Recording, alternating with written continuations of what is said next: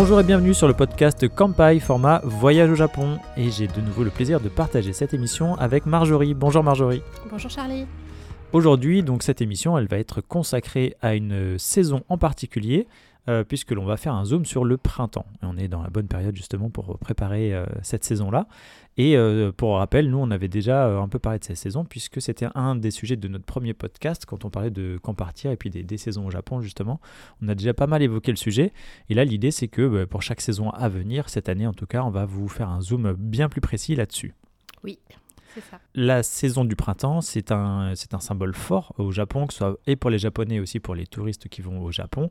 Et c'est notamment la saison qui est très connue pour sa floraison des sakura, donc les cerisiers en fleurs.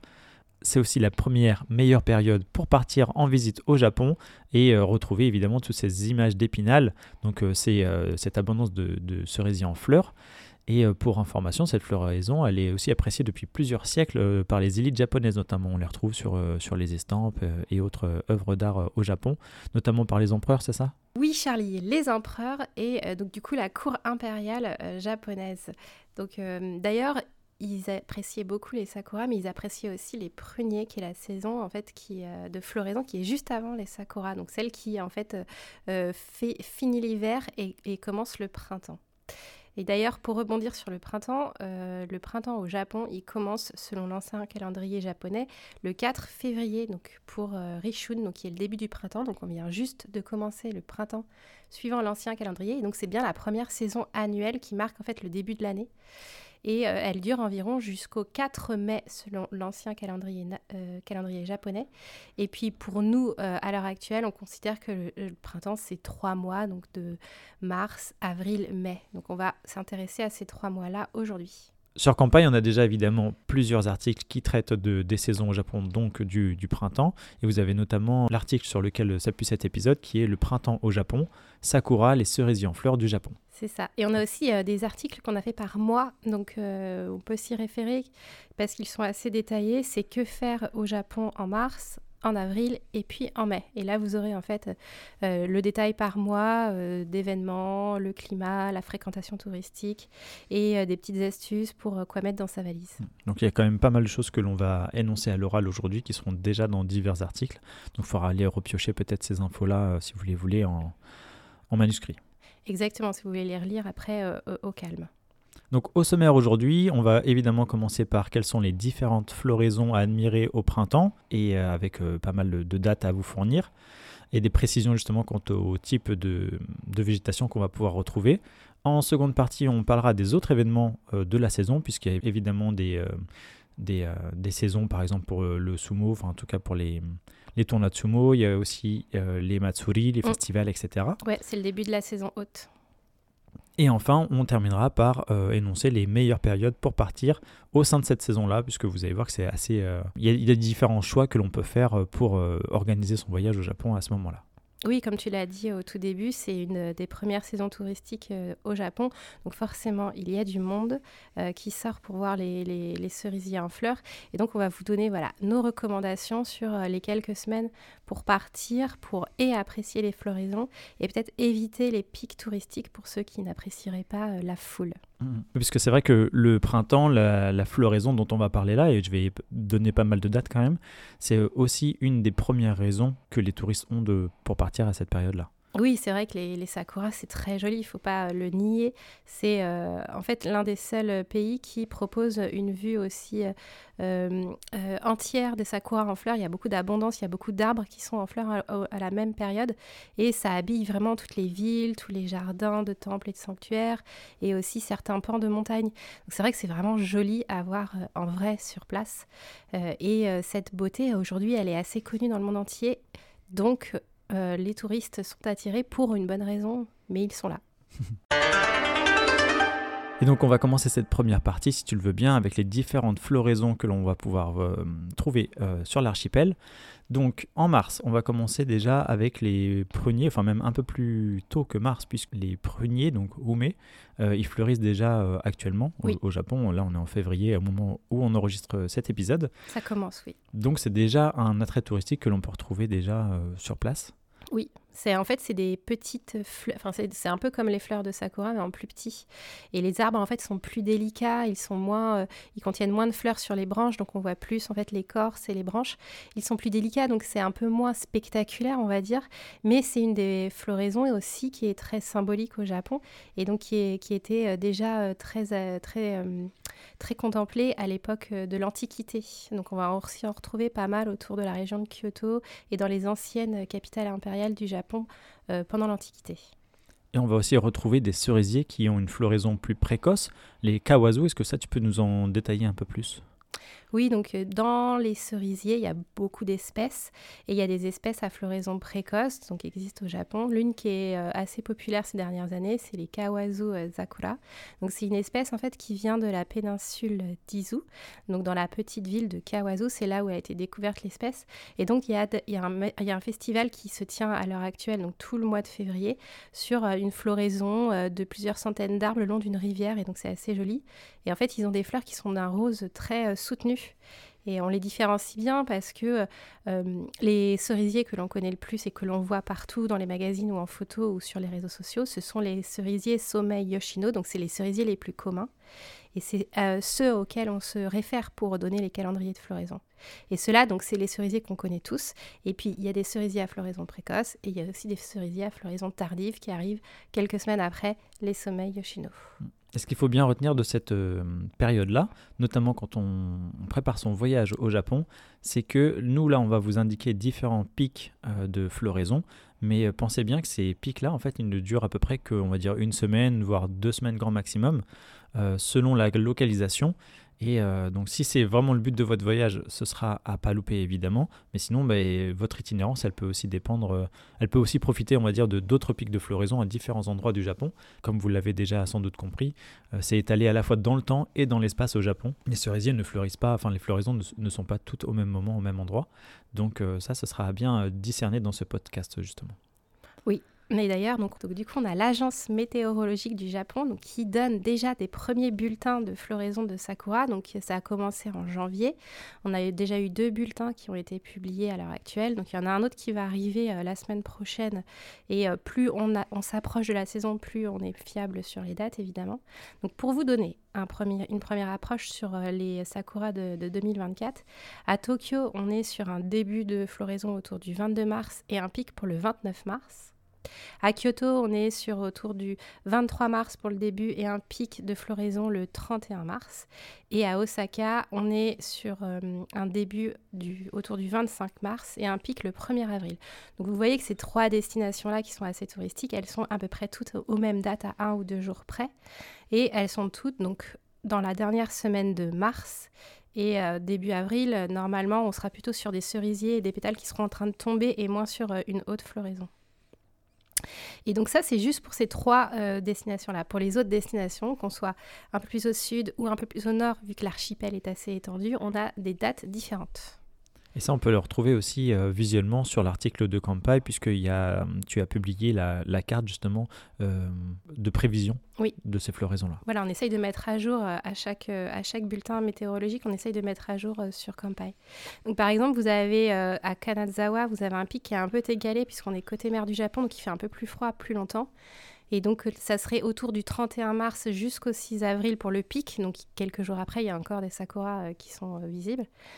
Et si on va vers le nord du Japon, donc vraiment plus au nord de Tokyo, dans le Tohoku, par exemple à Sendai, on a des sakura entre le 6 et le 11 avril pour les meilleures vues. Et Sapporo, on serait autour du 1er jusqu'au 5 mai. Donc là, on change carrément de mois, on est au début du mois de mai. Donc si jamais vous voulez absolument voir des sakura et que vous n'allez au Japon que dans le courant du mois d'avril, vous pouvez, et on vous encourage à essayer de faire quelques jours dans le nord du Japon, d'aller découvrir cette région qui est encore assez peu fréquentée par les touristes étrangers et d'aller voir des jolis paysages de sakura avec des montagnes enneigées en fond et comme ça vous aurez exactement l'image d'Épinal, certes pas à Tokyo ou à Kyoto, mais dans un Japon quand même de tous les jours. Oui, et en plus ça, comme tu l'évoquais aussi, sans une cohue de touristes, qu'ils soient japonais ou occidentaux justement, en tout cas avec beaucoup moins de monde qui sont pressés dans les mêmes endroits, dans les mêmes parcs, etc. Oui, ça peut être très agréable. Des fois les enceintes sont plus vastes aussi parce qu'on est un peu plus au cœur de la nature, donc c'est plus aéré pour voyager, puis vous aurez quand même des spectateurs qui viendront, mais ça sera plus des locaux, donc en termes d'immersion aussi c'est super intéressant. Et enfin, avant de parler un peu plus dans quel type de lieu on peut les retrouver, n'oubliez pas, donc premièrement, comme on l'a déjà dit, que ce sont des périodes assez courtes au final de floraison, mais aussi qu'il y a l'impact de la météo, puisque le moindre coup de vent ou la pluie, par exemple, peut vite faire que, même si vous êtes au cœur du pic prévu, eh bien en fait, ça se peut que les feuilles partent des arbres, justement. Oui, voilà, un coup de pluie ou un coup de vent, et vous avez tous les pétales qui tombent. Donc c'est aussi joli d'ailleurs, parce que y a un mot pour ça qui s'appelle Hana Fubuki, donc c'est le vent de pétales, pour montrer les arbres qui perdent leurs pétales. Et d'ailleurs, on les voit souvent représentés dans les animés. Si on regarde un peu les animés japonais, c'est un moment de l'année qui est assez poétique et souvent représenté. Donc oui, c'est joli, mais une fois que c'est tombé, c'est tombé. Et ces sakura-là, on va les retrouver notamment sous forme de rangées. C'est quand même bien mis en avant dans le paysage japonais. On va les retrouver en rangées le long des rivières, notamment. Si vous voyez des rivières, il y a très forte chance qu'il y ait des rangées de cerisiers. On va les retrouver aussi au bord des rues des grandes villes. Il y a des allées qui peuvent être spécifiques. T'en as Oui, par exemple à Tokyo, on avait la Yaesu Dori qui est derrière en fait la gare de Tokyo à la sortie Yaesu. Il y a une petite rue il y a plein de sakura qui ont été plantés et c'est très joli à visiter pour le printemps. C'est également mis en avant au sein des enceintes des temples, des sanctuaires, des châteaux et évidemment des parcs publics urbains par exemple. Oui, c'est dans ces parcs-là que du tout on va faire hanami, c'est-à-dire qu'on va poser une bâche sur le sol et puis apporter de quoi manger et de quoi boire pour se retrouver en famille ou entre amis et profiter des sakuras en fleurs. Et si vous allez dans des régions montagneuses, tu l'évoquais déjà un petit peu tout à l'heure, par exemple avec le mont Yoshino, est-ce que tu pourrais nous en dire un peu plus au sud d'Osaka justement ? Oui, donc pour ceux qui veulent en fait plutôt voir des sakuras avec un paysage de montagne, on a le mont Yoshino au sud d'Osaka, donc qui est assez connu puisque il abrite 30 000 cerisiers, donc à des altitudes différentes, donc du coup elles fleurissent par palier de la première quinzaine d'avril, donc là c'est un peu décalé par rapport au pic qu'on vous a dit tout à l'heure à Tokyo.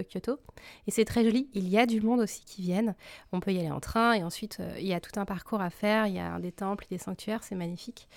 Et donc vous avez cette montagne-là qui est assez connue. On a aussi la fameuse vue depuis la pagode Chureito sur le mont Fuji au moment du printemps, donc avec les sakuras. Ça c'est pareil, c'est plutôt début avril, puisque comme on est en montagne, il fait un peu plus froid, donc ça décale un petit peu la floraison. Et puis, il y avait le Tohoku, ce que je vous ai expliqué tout à l'heure. Vous pouvez partir tout le mois d'avril dans le Tohoku. Plus on va vers le nord, plus la floraison est tardive. Et vous aurez toujours les paysages ruraux, de campagne et des sommets enneigés, parce qu'il y a des hautes montagnes qui sont encore enneigées à cette période de l'année. Donc, c'est assez joli. Et un autre paysage aussi de sakura qui est assez connu et assez joli, c'est les sakuras avec les fleurs de colza. Donc, c'est l'époque aussi où les champs de colza fleurissent. Et on a parfois des paysages où vous avez en premier plan les fleurs de colza, donc qui sont jaune intense, et en deuxième plan un peu plus haut vous avez les fleurs de cerisier qui sont là aussi, c'est assez joli. Et il y a d'autres fleurs aussi présentes pendant la saison des sakuras, donc c'est les fleurs en bulbe, donc les pensées, les violettes, les jonquilles, les narcisses, crocus et personnages que vous pouvez trouver en petites touches comme ça au moment aussi de la floraison des sakuras. Donc là, on voit déjà qu'il y a une vraie variété de possibilités, hein. Il n'y a pas forcément que les sakuras au cœur de votre voyage pendant cette période-là. Et si on peut en rajouter encore, eh bien, on parlera des belles floraisons hautes en couleurs. Donc plus de couleurs dans le paysage, avec en plus de ça le vert tendre des nouvelles feuilles qui arrivent avec le printemps. Et parmi ces espèces-là, on va retrouver les azalées, ou autrement dit aussi les rhododendrons du Japon, que l'on nomme tsutsuji, Donc ce sont de beaux massifs fleuris dans les jardins qui vont être vraiment mis en avant. On le voit hein, pas mal sur certaines photos, il y a vraiment beaucoup de couleurs qui se juxtaposent en bosquet comme ça. Et est-ce que tu peux nous citer le fameux jardin justement Oui Charlie, en fait les azalées souvent elles sont représentées comme des petites collines aux azalées ou petites vallées aux azalées. C'est comme ça que les Japonais aiment contempler les azalées et c'est vraiment très joli. Donc il y en a moins que les sakuras en termes d'abondance et on ne va pas en retrouver partout dans la ville. Par contre vous aurez des lieux très très beaux. On a à Tokyo le Nezu Jinja donc, qui est un sanctuaire et qui est connu pour son matsuri spécial pour les azalées où il a une partie de son enceinte en fait qui est entièrement recouverte de fleurs. Et on a aussi dans la préfecture de Tokyo, donc plus à l'ouest, on a Shiofune Kanonji, donc là c'est vraiment super beau. On est dans une vallée avec de la montagne et on a plein d'azalées fleuries. Et pour ceux qui seraient plus dans le Kansai, on a visité il y a quelques années le mont Katsuragi, donc dans la préfecture de Nara. Donc il est un peu perdu, on va dire, des réseaux de trains, etc. Mais on peut y aller en voiture. Et on monte en téléphérique jusqu'à le sommet du mont. Et là, on a vu sur une sorte de champ un peu sauvage d'azalées. Alors, c'est pas sauvage, mais c'est hyper beau. Et on peut pique-niquer sur place. Il y a des petites allées, des petits bancs. C'est magnifique. Et il n'y a personne que les locaux. Donc, c'est vraiment super beau. Et ça, c'est plutôt début d'avril, voire jusqu'à début mai, en fait. Ça, suivant l'altitude et suivant là où on est et la météo, ça varie. Donc, il faut vraiment se renseigner quelques jours avant pour être au pic ou en tout cas profiter d'une belle météo pour apprécier vraiment. En autre espèce de fleurs, il y a également les glycines qui vont souvent être mises en avant sur les jolies pergolas fleuries avec d'abondantes glycines pendant les Fujimatsuri, comme au Kameido Tenjin à l'est de Tokyo. Oui. Donc ça c'est pareil, c'est comme les azalées, c'est des spots qui sont très connus. Alors au moment des floraisons c'est très fréquenté, mais c'est aussi ça explique parce que c'est très joli. Donc de toute façon en général c'est bien fait, vous avez un parcours, vous pouvez prendre des photos et puis vous avez après accès à tout stand de nourriture. Il ne faut pas oublier que dans les matsuri, qui dit matsuri dit stand de nourriture. Donc après on peut vraiment continuer le plaisir en passant côté gourmandise. On y reviendra dans pas longtemps puisqu'on va évoquer évidemment l'activité phare du pique-nique sous les sakuras. Et avant de terminer là-dessus, justement, on va parler aussi des roses. Donc il y a de nombreux jardins de roses qui sont présents au Japon, notamment plutôt dans les parcs publics, plus que dans les temples, etc. Les autres espèces, on va les retrouver également dans les temples ou les endroits religieux. Mais c'est vrai que ces roses-là, ce sera plutôt dans l'espace urbain, l'espace public, des jardins, des maisons, des villas, etc. Oui, voilà, on aura ce qu'on appelle les rose gardens et ils sont en général en floraison en mai. Et c'est très joli, il y a souvent plein d'espèces différentes, donc vous aurez vraiment plein de couleurs à contempler. Et dans les autres floraisons aussi qu'on peut noter, il y a les tulipes, donc aussi courant avril dans les jardins un peu à l'européenne ou dans des paysages qui se veulent un peu hollandais. Je pense des paysages avec des moulins à vent et des choses comme ça. Donc vous aurez des tulipes aussi au Japon. Et puis les fameux fleurs bleues, les némophilas qu'on voit en tapis dans des champs de culture, etc. Et il y a un parc autour de Tokyo qui est connu pour ça, c'est le Hitachi Seaside Park. Donc à Ibaraki. Et en fait là vous avez un moment de l'année toutes les fleurs qui sont bleues et qui sont écloses et on peut aller prendre en photo une petite colline et en profiter pour se balader dans le parc qui est assez grand et offre d'autres choses aussi à voir en même temps. Donc à retenir qu'il n'y a absolument pas que les cerisiers en fleurs à voir pendant cette période du printemps, mais l'espace urbain et les jardins botaniques en règle générale vont vous offrir aussi tout un panel large en fait d'autres types de couleurs à voir, de pétales à voir, etc. Oui, pour les amateurs de botanique, ça ne s'arrête pas aux sakuras. Les sakuras, c'est vraiment le début du printemps, il faut le voir comme ça, ça lance la saison. Et pour en profiter, quoi de mieux que de préparer son pique-nique en extérieur. Tu nous parlais tout à l'heure du mot « hanami ». Donc contempler les fleurs, c'est la célébration traditionnelle de la nature pour laquelle vous pouvez également en profiter pour prendre votre thé, boire votre canette de bière avec ou sans alcool et puis profiter des bento, nigiri, des brochettes de poulet et toute autre sucrerie qui vous feront plaisir. Là, on va insister là-dessus, c'est que ça nous permet aussi de profiter d'une saison qui va être plus douce que d'autres, avec de belles journées ensoleillées, sans pour autant qu'il fasse trop chaud ni trop humide, parce qu'après la saison, on en reparlera ça pour l'été justement, mais la saison chaude est très chaude et très humide au Japon. Oui, voilà, vraiment le printemps, c'est la saison des pique-niques, il faut en profiter. On sort de l'hiver avant de rentrer dans l'été. Et c'est vraiment le moment où on peut manger dehors, dans les parcs.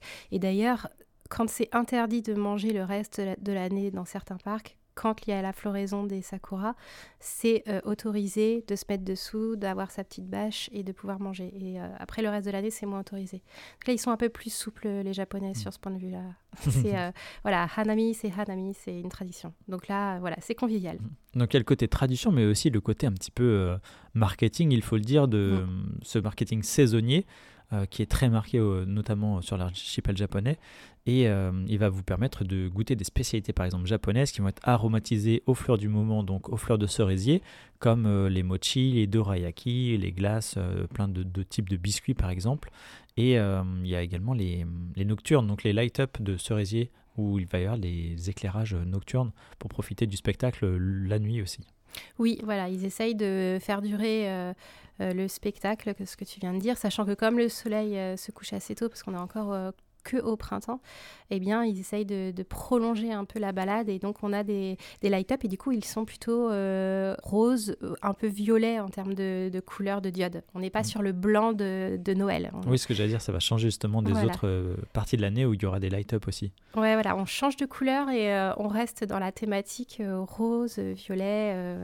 Voilà. Et si vous voulez vous habiller en rose, vous pouvez, parce qu'au Japon, le marketing saisonnier fonctionne aussi sur les vêtements. Ah, tu vois, j'allais y venir, j'allais dire, ça marche pour la nourriture, pour la déco, pour les plantes, mais aussi pour les vêtements. Exactement, et il y aura plein de boutiques de vêtements pour faire du shopping et s'habiller aux couleurs du moment. Et si on loupe donc la saison des sakuras lorsque vous allez au Japon, eh bien, comme vous l'aurez compris, on peut se rattraper sur les autres floraisons d'autres types d'arbres ou de plantes.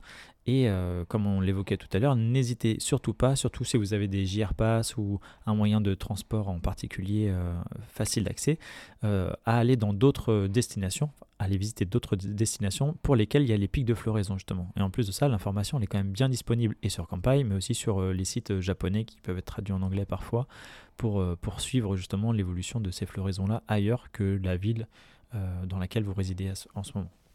Oui, il ne faut pas hésiter à sortir un peu des sentiers battus si vraiment c'est quelque chose qui vous plaît et que vous avez vraiment envie de voir. Donc vous avez les bulletins météo, vous pouvez aussi aller sur les réseaux sociaux. En général, les influenceurs, ils mettent assez à jour en temps réel des floraisons et ça peut vous donner, voilà, si vous avez 2-3 jours de mobilité, vous pouvez changer un peu votre planning et profiter de l'instant.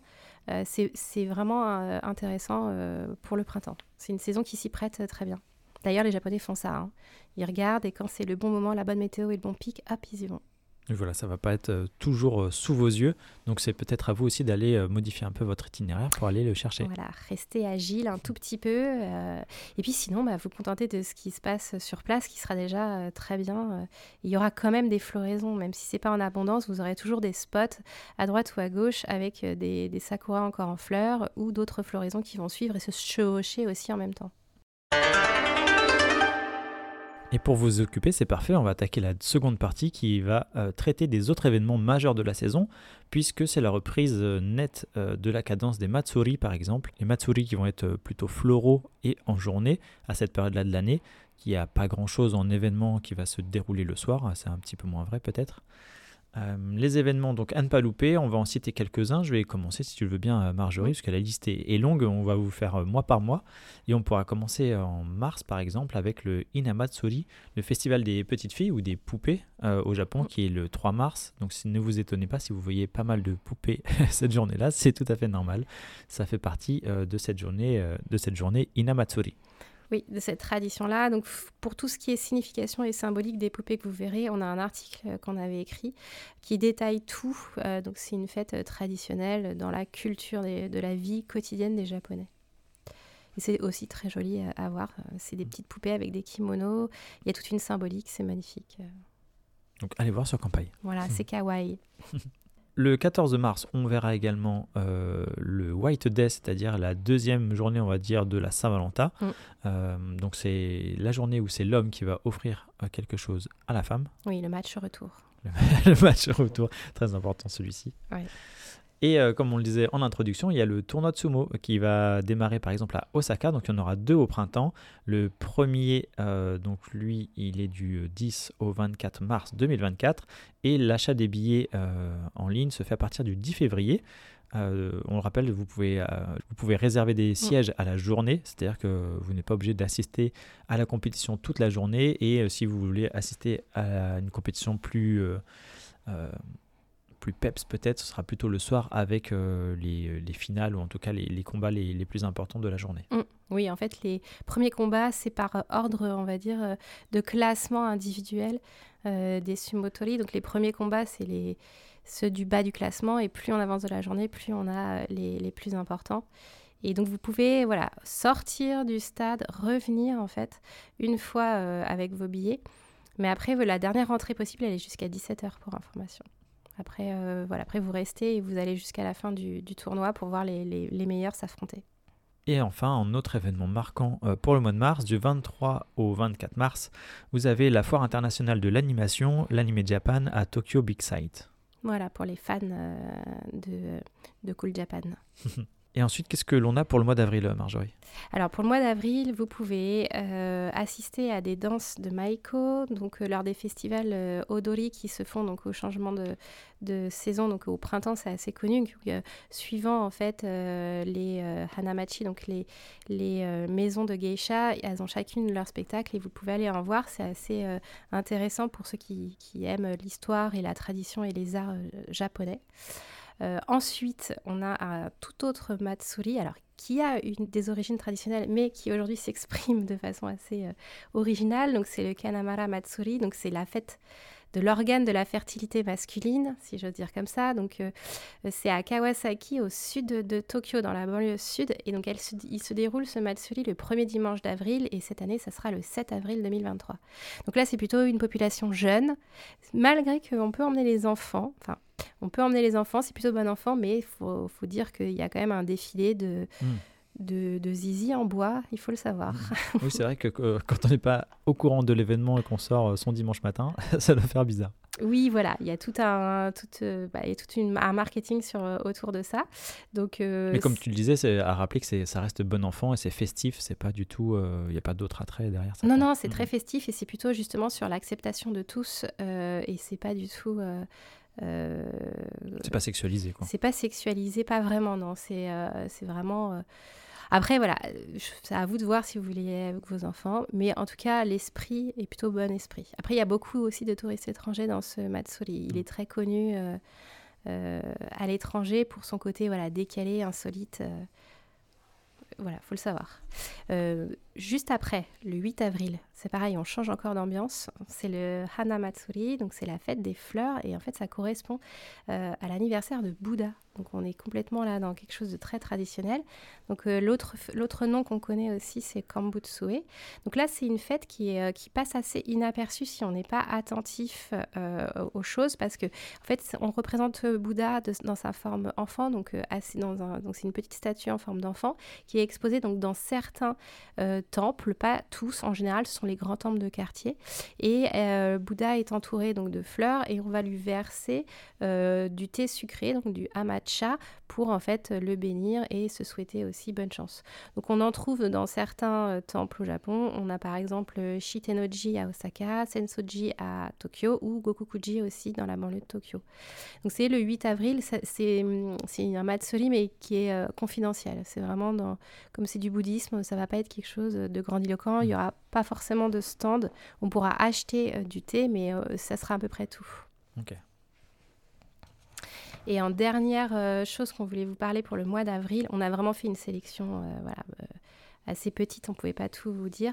C'est le Sano Matsuri, donc c'est l'édition printanière du festival de Takayama, donc à Takayama, qui se déroule du 14 au 15 avril, donc avec des chars qui vont défiler dans la rue de la petite cité de Takayama.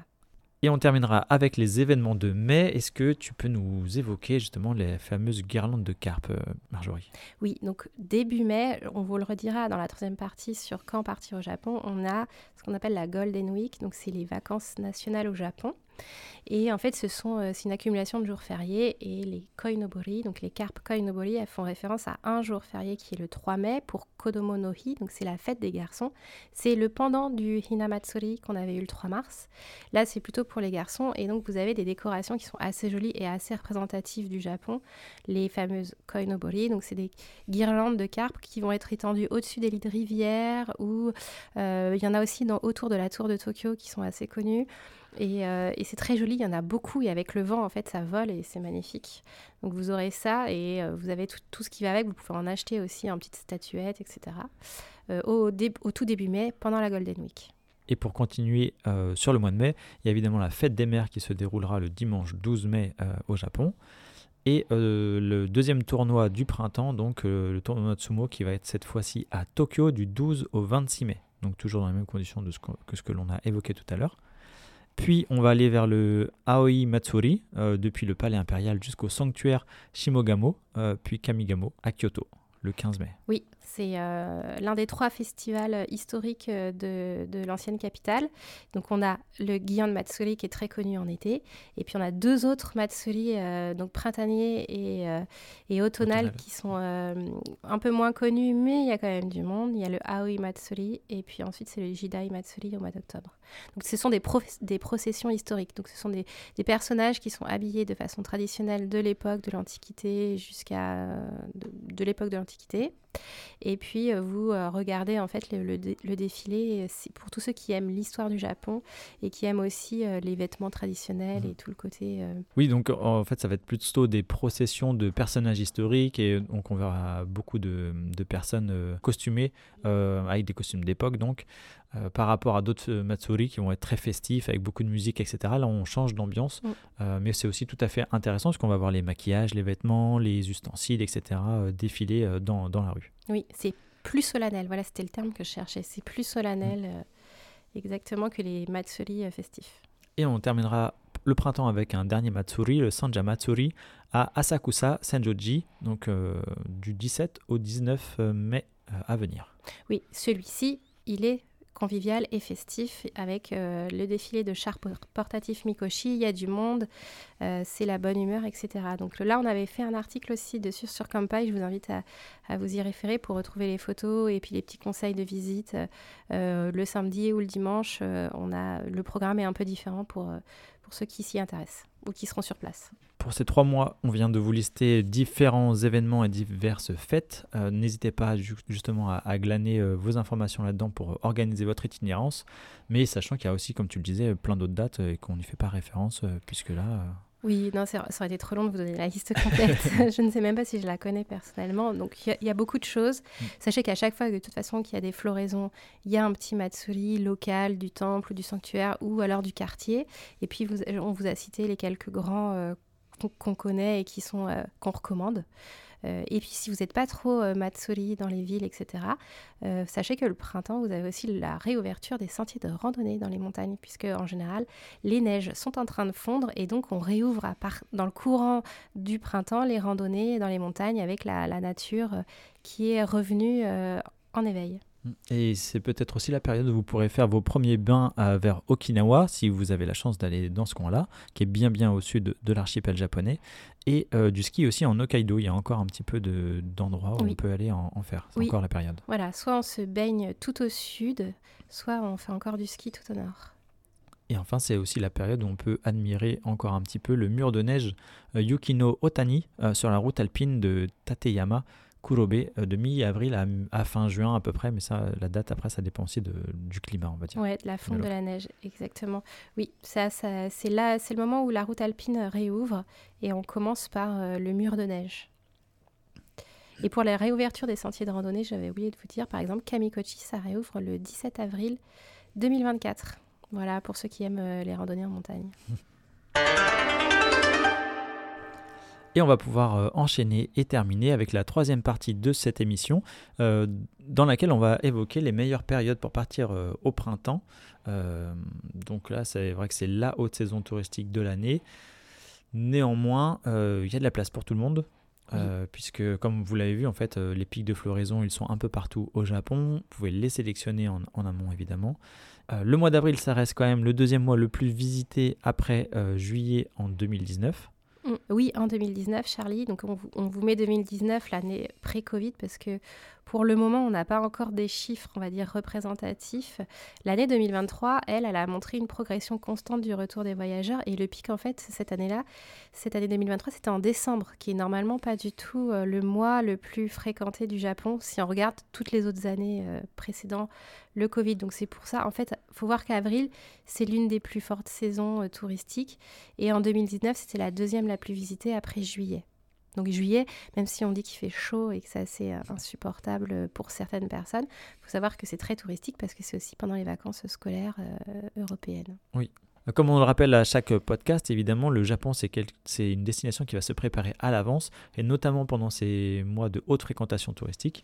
C'est bien de savoir comment s'organiser en amont et sur place pour prendre ses transports, etc. Et du coup, par exemple, réserver pour voir les bons matsuri, les bons sites aussi de floraison que l'on veut admirer. Donc ça, c'est à prendre en compte pour votre voyage. Donc depuis l'Europe et la France, on a tendance, nous, à caler, c'est vrai, souvent les 2 semaines de vacances au Japon pendant les vacances de printemps dans notre... sur l'hexagone. Oui. Donc ça s'étale à peu près sur 1,5 mois selon les... Un mois et demi, pardon. Sur les... Oui, selon la zone où on est en France de vacances, quoi. Donc vous le comprendrez en écoutant ce podcast, ça ne va pas forcément coller avec les pics de floraison. Si vous voulez assister vraiment aux endroits les plus beaux, avec la floraison de sakura la plus abondante, les semaines de vacances scolaires françaises, par exemple, ne vont pas forcément bien coller. Selon là où vous comptez partir au Japon, bien peut-être que ce sera déjà soit trop tôt, soit trop tard.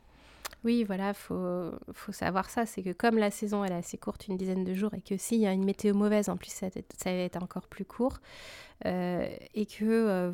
Enfin, il faut être flexible. Si on veut voir les sakuras, il faut être flexible. Sinon, vous verrez les autres floraisons qui seront tout aussi jolies, un peu moins emblématiques, mais tout aussi jolies en elles-mêmes. Une période très notable au Japon, qui rythme aussi justement cette saisonnalité, ça va être celle de la Golden Week, puisque c'est une période de vacances nationales au Japon, donc l'intégralité du Japon, on va dire presque, est au repos, ce qui fait qu'ils vont peut-être un peu plus délaisser les villes, mais aller dans d'autres endroits, notamment les bords de mer. Donc par exemple, tout ce qui va être lié à l'archipel d'Okinawa, ça va être des destinations qui vont être très prisées des Japonais à cette période-là. Donc c'est peut-être des destinations que nous, on vous déconseillera pour pas être dans le surplus touristique qui est déjà là-bas. En plus, il y a aussi tout ce qui est afflux en termes de transport aérien, ferroviaire, etc. Oui, ça peut être complètement complet. Souvent, c'est déjà complet maintenant pour le mois de mai. C'est déjà trop tard pour cette année. Cette Golden Week, on la retrouve du lundi 29 avril cette année, le jour de l'empereur, donc Showa no Hi, puis du vendredi 3 au dimanche 5 mai 2024. Donc sur cette période-là, c'est vrai qu'aussi il y a tout ce qui va être lié tout ce qui va être musée, restaurant, qui peuvent soit être fermés pendant la Golden Week, soit juste après, justement, une fois qu'ils ont... fait leur beurre. Leur beurre, c'est ça. Oui, c'est ça. En fait, des fois, quelques jours, la semaine d'après, la Golden Week, souvent, c'est calme parce qu'il y a plusieurs établissements qui ferment parce qu'ils ont fait un bon chiffre d'affaires. Enfin, ils ont tout donné pendant la Golden Week. Et par rapport à ça, les Japonais peuvent aussi faire un pont. Hein. Faut le savoir. Donc là, si ils font le pont, ça sera du samedi 27 avril au dimanche 5 mai. Donc, c'est à peu près 9 jours. Donc pendant ces 9 jours-là, les Japonais sont en vacances en même temps que les touristes étrangers. En général, ils privilégient les resorts au bord de mer ou retourner dans leur famille. En tout cas, il y a du monde dans les trains et dans les avions en vol domestique. Donc ça, c'est vraiment à noter pour préparer votre voyage. Soit éviter, soit faire en sorte que tout se passe au mieux une fois que vous êtes en vacances dans cette période-là. Oui. Et nous, on a un article sur Kanpai qui note pourquoi il ne faut pas partir au Japon en avril. Et donc, vous pourrez aller le consulter pour avoir un peu plus d'arguments que ce que vous retrouvez dans ce podcast-là. Oui, voilà, on détaille un peu pourquoi c'est difficile de partir en avril. Quel est le rapport qualité-prix? Est-ce qu'il est vraiment intéressant en avril? Et d'ailleurs, du coup, les meilleures périodes qu'on recommande pour partir au printemps au Japon, ça va être de début à mi-mars. Donc, avant le pic de floraison des sakura sommeil Yoshino, donc des sakura les plus communs, mais pendant la floraison des sakura précoces et des pruniers, on a quand même, si la météo en plus en ce moment elle a tendance à être de plus en plus chaude, donc la floraison s'avance à chaque année de quelques jours, donc on a tendance à être pas près du pic malgré tout, et ou alors d'aller carrément à la fin donc, du printemps, de la mi-mai à fin mai, donc passer la Golden Week, partir juste après la Golden Week et profiter là d'une météo assez agréable, printanière, chaude mais pas trop, d'avoir toute la végétation qui est revenue vert et en fleurs, et avant la saison plus humide qui s'annonce en juin. Oui, j'allais le dire, comme ça on évite aussi toute l'humidité des mois à venir, et ça c'est très appréciable. Oui, voilà, donc c'est les deux périodes qu'on recommande aujourd'hui pour partir au printemps. Alors, mais après, pour ceux qui veulent partir en avril, mais je vous dirais quand même oui, avec tout ce qu'il faut savoir. Et du coup, Charlie, l'article que tu viens de citer, le détail. Oui, voilà, c'est vraiment une période, évidemment, le printemps que l'on recommande fortement, mais en ayant conscience de tout ce que ça amène aussi en termes de logistique à prendre en compte par rapport à la société japonaise, comment elle vit à ce moment-là, et puis à nous, touristes, qui nous rendons là-bas pour observer ces très beaux cerisiers. Et on va, avant de conclure, vous parler un petit peu, faire un petit topo sur qu'est-ce que l'on met dans ses bagages, puisque ça peut paraître anodin, mais on a quand même pas mal de retours sur Kanpai sur des questions de ce type-là, qu'est-ce que je vais mettre dans ma valise, etc. Donc on s'est dit qu'on allait vous faire un petit topo en quelques minutes avant de conclure. Oui, bon, alors après, comme on est sur une saison de transition entre l'hiver et l'été, ben dans les bagages, on essaye d'amener des vêtements un peu variés pour être bien au chaud s'il fait froid, s'il pleut aussi, parce que ça peut être aussi une saison où il pleut. Le ciel peut être un peu bouché, il peut y avoir des averses. Donc un manteau de pluie, des bonnes chaussures étanches pour pouvoir marcher longtemps et pas avoir les pieds mouillés. Et puis on peut prendre aussi plusieurs couches, donc des t-shirts à manches longues, des t-shirts à manches courtes, des chemisiers pour pouvoir se déshabiller au fur et à mesure de la journée s'il fait chaud. Mais dis-moi Marjorie, il y a quand même un peu de soleil au printemps. Donc Il peut y avoir un peu de soleil au printemps, c'est comme ça que les fleurs en fait éclosent grâce au soleil. Et dans ces cas-là, on prend des lunettes de soleil, surtout si on reste toute la journée dehors, ça peut être vraiment intéressant. Et pour ceux qui ont la peau fragile, vous pouvez prendre aussi une crème solaire à un indice UV un peu plus léger que l'été, mais ça peut être bien pour le visage, parce que le ciel est encore dégagé par moments et vraiment le soleil est assez beau. Et on pourra que vous conseiller de porter un masque ou de prendre des médicaments antihistaminiques puisque c'est une période de haute allergie au pollen, et même si vous n'êtes pas sujet à certaines allergies peut-être dans votre pays de résidence, une fois que l'on arrive au Japon, il y a tellement d'essences nouvelles, hein, comme quand on se rend à l'étranger en règle générale, mais particulièrement pendant cette saison de floraison, que si vous voulez être un peu plus sûr de passer de très bonnes vacances et ne pas être gêné au niveau du nez, des yeux, etc., eh bien on peut que vous conseiller de soit porter un masque, et on en parlait tout à l'heure, en fait c'est aussi pour ça qu'on voit beaucoup de Japonais avec des masques, c'est pas forcément que par rapport au virus, mais c'est aussi par rapport au fort pic d'allergie. Oui, c'est-à-dire que l'abondance de fleurs va aussi avec la prolifération dans l'air du pollen, donc du coup il y en a beaucoup, c'est assez chargé, et souvent les résidents au Japon, ils ont des problèmes d'allergie assez forts. Donc si vous voyez des gens dans les jardins ou dans les parcs avec un masque, c'est pas forcément qu'ils sont malades, c'est qu'en fait ils ont le pollen qui les taquine beaucoup, et du coup ils essayent de se protéger. Et si jamais vous avez de la toux liée comme ça à une allergie, ou c'est quelque chose que vous ne saviez pas, vous pouvez acheter sur place des masques chirurgicaux, les masques que l'on connaît tous maintenant, et puis vous les mettez la journée quand vous êtes dehors en fait spécialement, parce que voilà, ça va filtrer un peu plus le pollen et ça va moins rentrer dans votre narine. Bien, maintenant que ce topo est fait, je pense que l'on peut conclure. C'est vrai que pendant ce podcast, on a fait quand même plusieurs mini-conclusions. Est-ce que tu aurais un mot de la fin, Marjorie ? Ah, le mot de la fin, le printemps, ça reste une très belle saison, et c'est vrai que pour l'avoir déjà fait moi-même, j'en ai un très très bon souvenir, et c'est vrai que c'est magnifique, les cerisiers en fleurs. Alors, il faut aimer les fleurs pour aller au Japon à cette période, sinon il n'y a vraiment pas trop d'intérêt.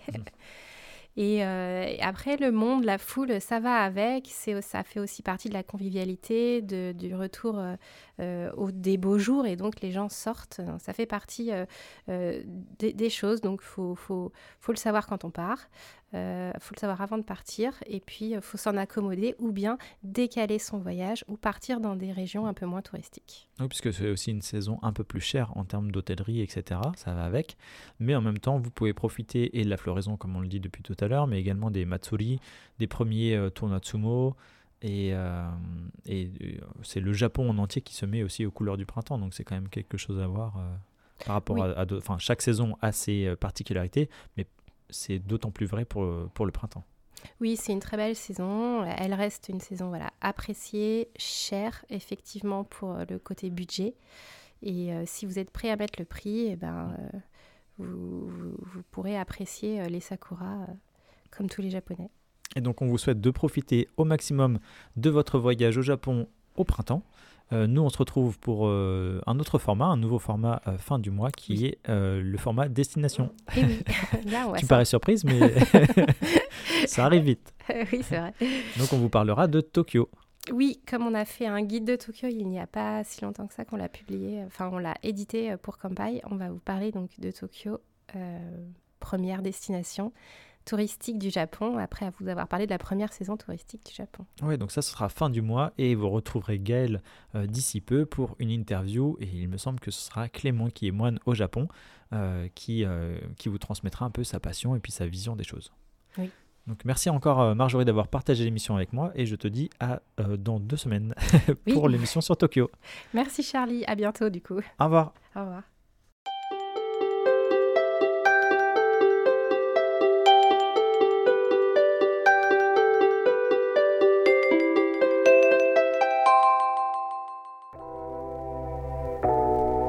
Merci d'avoir écouté cet épisode du podcast Kanpai. Nous espérons qu'il vous a plu et que vous en avez appris plus sur le Japon. N'oubliez pas de vous abonner sur votre plateforme de podcast préférée, de nous noter 5 étoiles si vous le souhaitez, et on vous dit à bientôt pour le prochain épisode.